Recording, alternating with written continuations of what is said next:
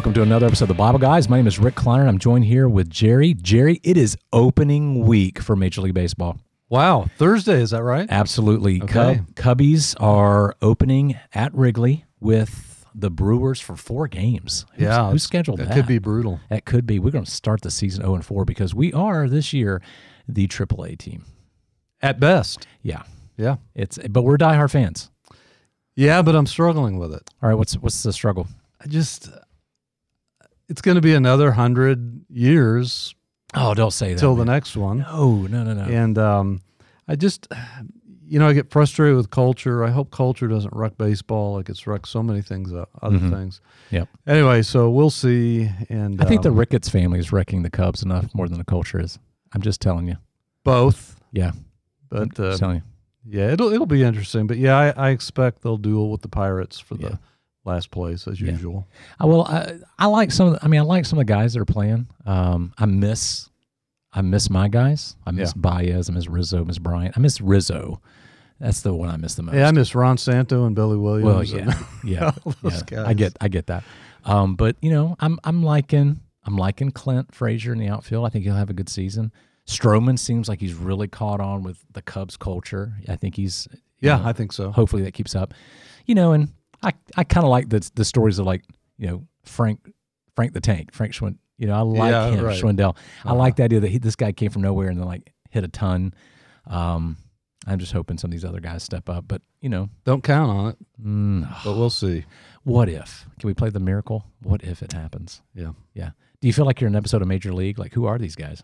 I, d- I- you know, I've lost track Yeah. of them. I, I have not kept up as much, even though I'm wearing a Cub shirt right now. Absolutely respect. But uh, yeah, I don't don't know a lot of them. Yeah, we'll see what happens. Um, but here's my thing: is one things I'm the thing I miss about Rizzo is he was like a team leader, and I don't know who we have as a team leader right now. Well, you need leadership, Yeah, and what better place to find leadership principles than the Bible?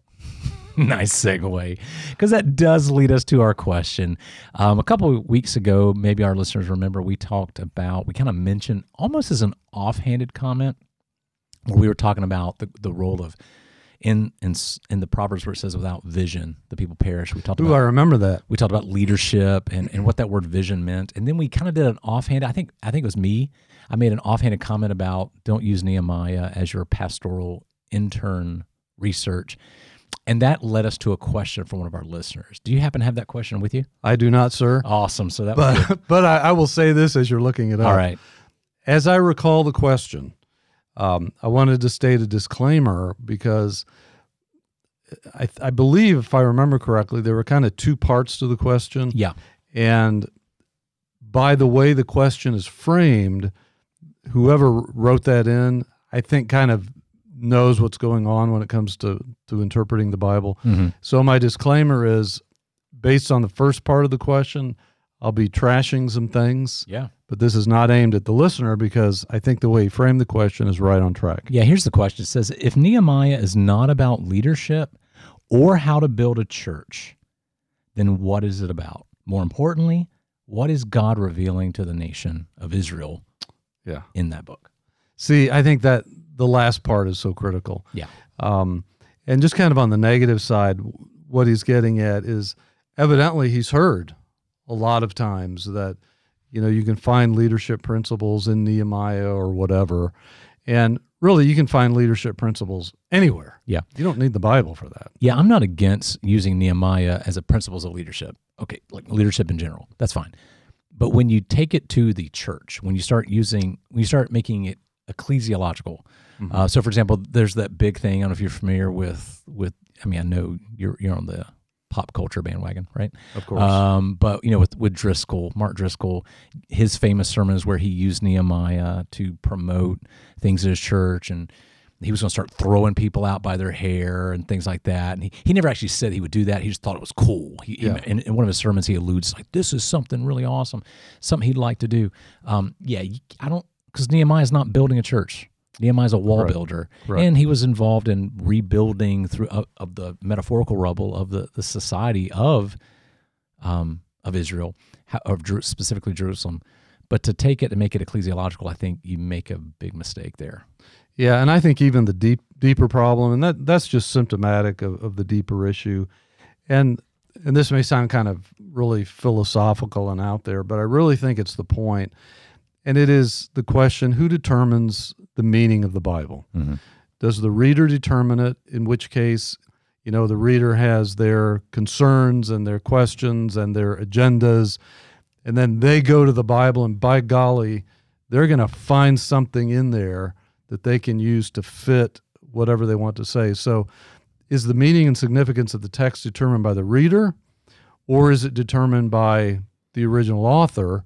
In which case, we need to go back and try to figure out what did that writer mean when he wrote. Or, as we've stated at other times, is the Bible about my story or God's story? Yeah, I think that um, I'm going to play devil's advocate a little bit just to answer it because somebody may be listening to this saying, but what about the passage that says that those things were written for our instruction? Well, yeah, they are. The problem is, is they're they're not written for your interpretation in Yeah. the sense that you can make it fit what you want it to mean. It's Exactly. it's written for your instruction. Take it in its original context, what it was meant to be, and then let the application filter from that rather than man, this would this would be a great lesson on how to deal with bullies in your church. Like Nehemiah grabbed them by the hair, beat some of them, and threw them out. Yeah, you might want to do that, but that's not the best way to go. Yeah, and even even more tragic is if if we implement that kind of methodology, the Bible ultimately becomes meaningless mm-hmm. because it's then treated by every individual what they want to find there and what they want to see there. And it basically becomes like reading Aesop's fables or something. You come up with a moral to the story that's relevant for you. And by the time you compound that by this person and this person and this person, suddenly the Bible means, you know, a hundred things like you're interpreting a piece of modern art. And then it can sustain no objective meaning at all. So we always need to, de- to determine what does what did the text originally mean to those who read it. That should be our concern. Okay, so maybe we should start with then, since I think we figured out the we've answered the first question, the idea of it's not about leadership, it's Yeah. not about it's not about church governance and how to run a church. So, what is God revealing to the nation of Israel, specifically in the story and through the book of Nehemiah? Well, I think if I may answer that generally, and this is kind of when you approach any book in the Old Testament, and I'm glad we got a question on the Old Testament. That's kind of nice for a change. But you want to begin generally by looking at the historical setting, you know, what's going on at this point in history, and you want to look at what we might call the theocratic setting. That is, God chose the nation of Israel. He made covenants with them, He made promises with them. And throughout their history, He is working out that rule through them on earth. So we always need to ask, I think, generally, those kinds of things. What's going on historically? What's going on theocratically? Well, let's do that. If I may, if I'll start with the historical part because I love this this kind of stuff.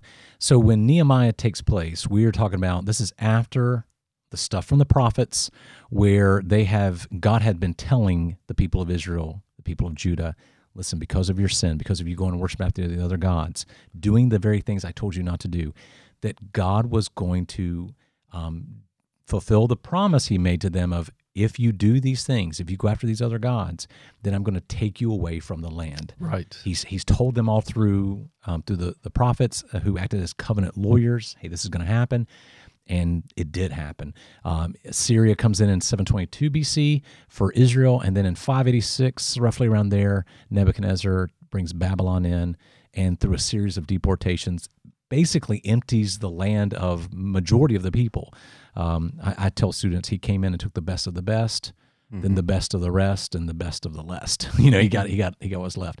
And so what we're dealing with is now Nehemiah in um, under a uh, foreign rule.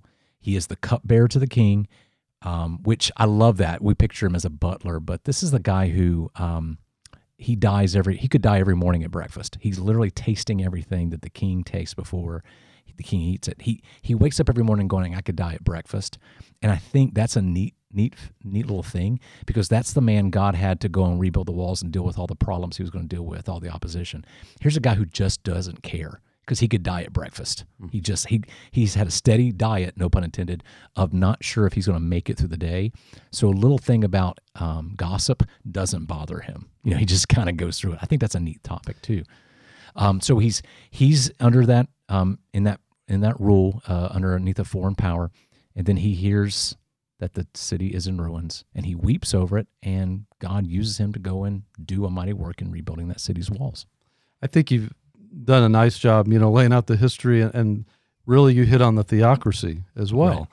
Because as you said, back in um, Deuteronomy, particularly 28 to 30, when Moses is speaking to this new generation going into the land, he lays out for them, you know, a series of, of blessings for obedience and a series of cursings for disobedience.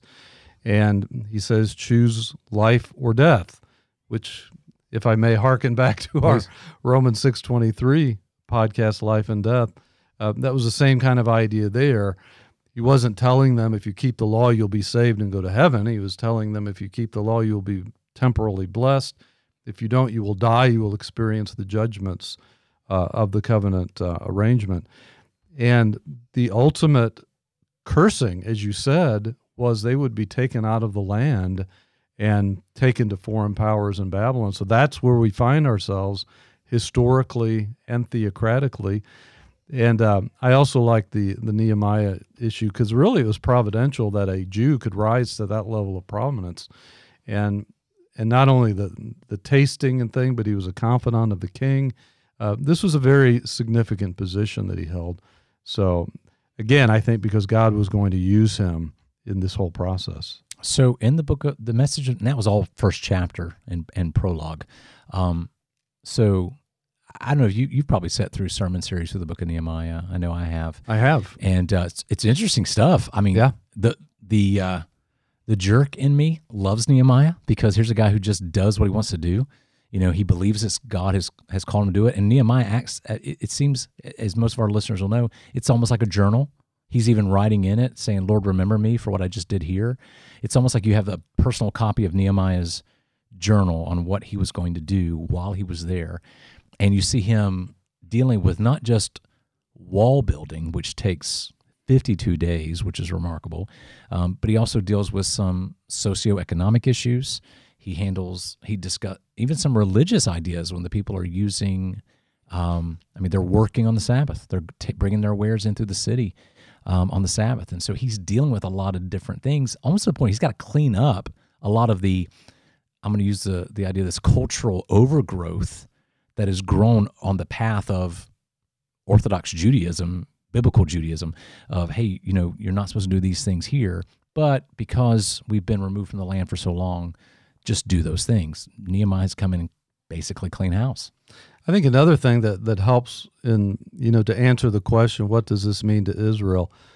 Originally, um, Nehemiah and Ezra were considered as one work, Right. and so really, if one wants to understand Nehemiah, you have to get the context of Ezra as well. And in Ezra, you know, you start off with the edict of um, uh, Cyrus, the king of Persia, who allows the exiles to return home, which they should have, by the way, which can get in our whole a whole Esther discussion. Yeah. I don't think she's as as uh, above board as we might imagine. But anyway, they're they're allowed to go back, and Ezra returns for spiritual reform. Nehemiah goes back, as you say, for uh, to rebuild the walls, to have the city rebuilt, and so forth.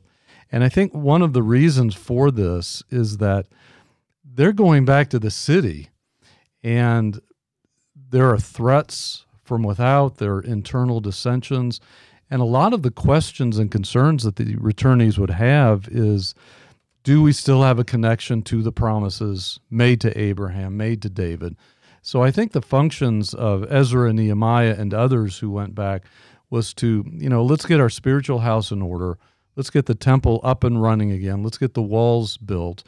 And then we will be able to walk obediently as our fathers failed to do in anticipation of that ultimate Messiah King who's going to come. Yeah, and as you read the rest of the, I'm going to call them the post-restoration prophets, um, Haggai, Zechariah, Malachi. Yes. You see that they didn't.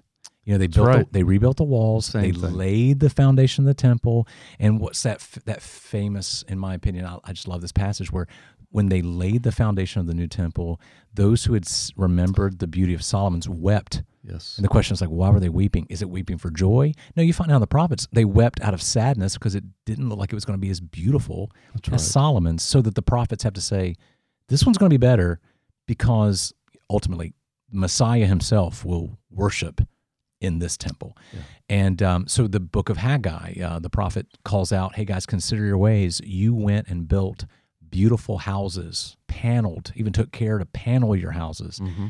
Yet my building, my house lies in ruins. And he says, consider your ways.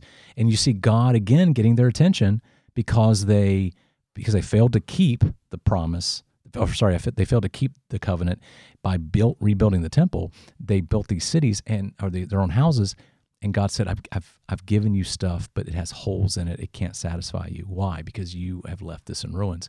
So you see, a, while Nehemiah and Ezra should be a, a wake up call, hey, look what God has done to restore you, get it together. They didn't get it together. Yeah.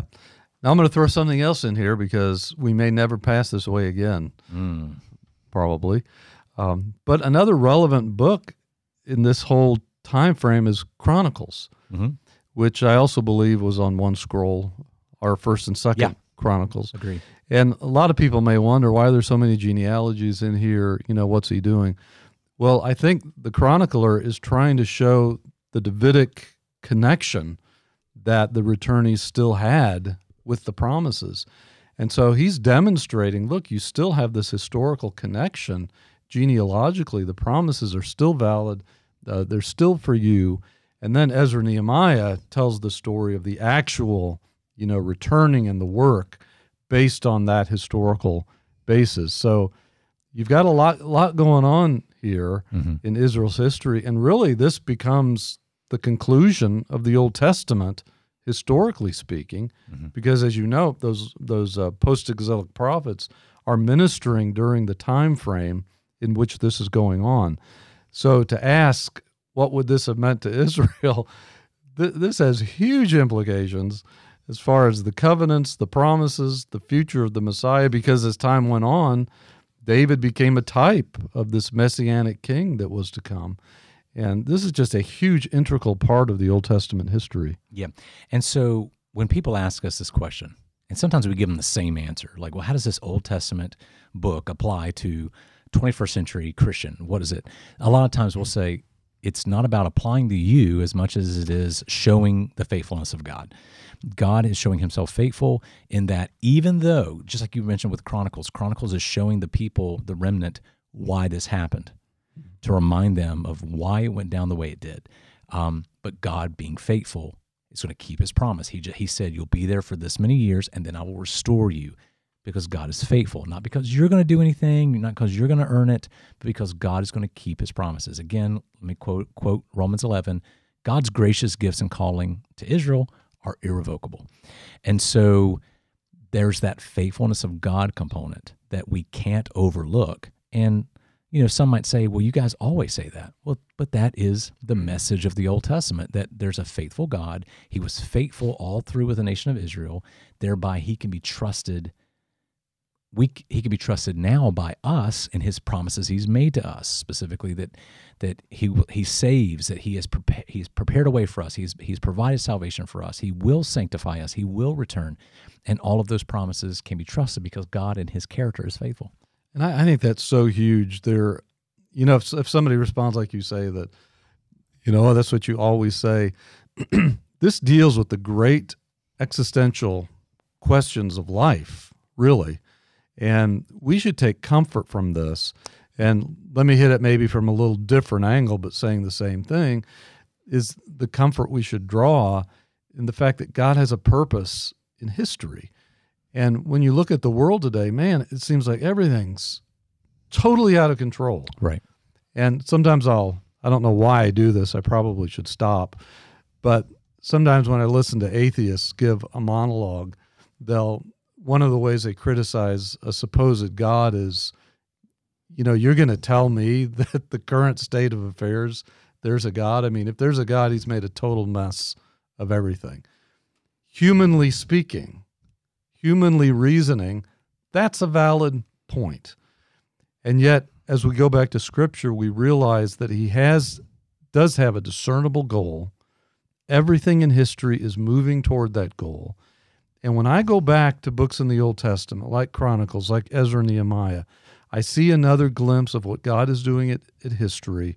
And he's not done yet with this. And I like how you link it with Romans. Things are going to pick up again when God is pleased. He's going to resume with Israel. These promises are going to be fulfilled. So, man, I just look at this as hey, this is another piece of the storyline in the Bible. This is what God's doing. And I take great comfort in that. Yeah. So I would say rather than looking at Nehemiah as a book of leadership principles or how to pastor our church, no, it's just showing the faithfulness of God and even using, um, how about throwing this one in there? Even using someone who could be a jerk by today's standards. There you go. You're to, smiling when to, you say I that. am because I'm, I'm hoping that's true. To accomplish his perfect plan that he's got planned out. He is a, a faithful God, and in spite yeah. of our faithlessness, he remains faithful.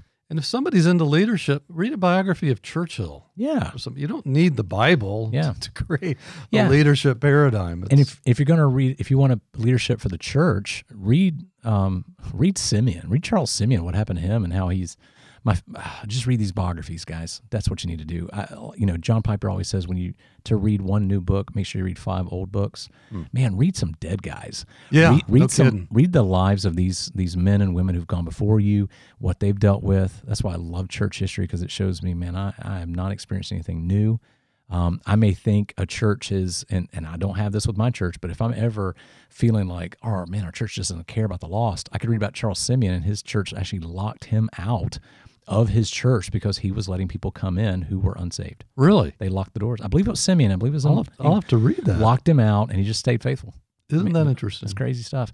Um, then you got all through the books, man, all through the, all through the history, you got those kind of things. So read a read a um, read a Simeon or, or read Martyn Lloyd-Jones, our guy, mm-hmm. about uh, especially spiritual depression, spiritual, yeah. all those kind of things. Um, but yeah, read read that stuff rather than try to make something because when when we use Nehemiah or something like that as our here's our book on leadership, isn't it weird? We always kind of find our personality. That's right. You know, it's like, oh, I'm yeah. kind of a jerk. Oh, here's another jerk. that must be how it's done. No, um, know, when when Simeon was locked out, he didn't take bolt cutters and burn the place down. He just set up chairs outside. Hmm. You know, just like that. He didn't throw anybody out by their hair. You know, I think I've heard that I've heard the name Charles Simeon, but and I hope not, it's not familiar. I'm me. pretty sure it's Simeon. I have to say this because it's been a while. I, I remember re, I remember where I was when I read his biography. I was on an airplane. I could tell you where what where I was flying, but I'm pretty sure it was Simeon. But yeah, and I'm not questioning you. Yeah. If I'm our just, listeners know, please let me know if I'm wrong. I'm displaying my ignorance that wow, this is somebody I need to read. That's good stuff. Yeah. All right. Well, thank you for that question. As always, you can send us questions at our email. That's BibleGuysPodcast at gmail.com. You can also send us questions on Instagram and or Twitter at BibleGuysPod.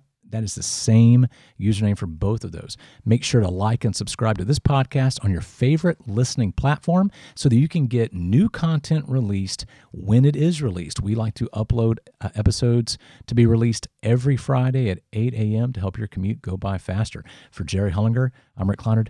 Go Cubs in 2022.